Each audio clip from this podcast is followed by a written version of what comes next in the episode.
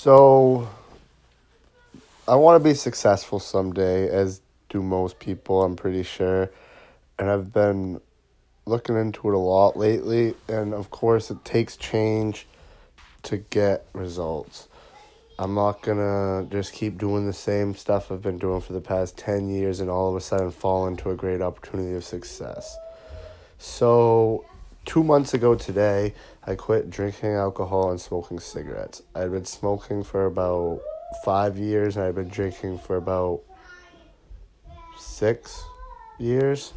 Probably the past four, I was drinking daily more than I should have been. Um, yeah, is what it is. But, anyways, I was living paycheck to paycheck because of my habits. I was also smoking marijuana and using recreational drugs. Well, so two months ago, I quit drinking and smoking cigarettes.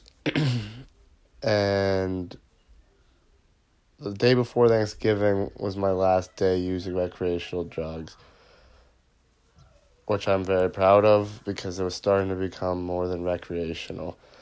I was still smoking weed up until this week, which I tried to quit on Tuesday. I made it four days, figured, well, I don't need to quit. Maybe I can just smoke Friday nights. So I smoked last night and I was very disappointed with myself right after smoking. And all day I've been disappointed with myself, which I'm just going to take as a lesson, meaning that I do not need to be smoking marijuana anymore.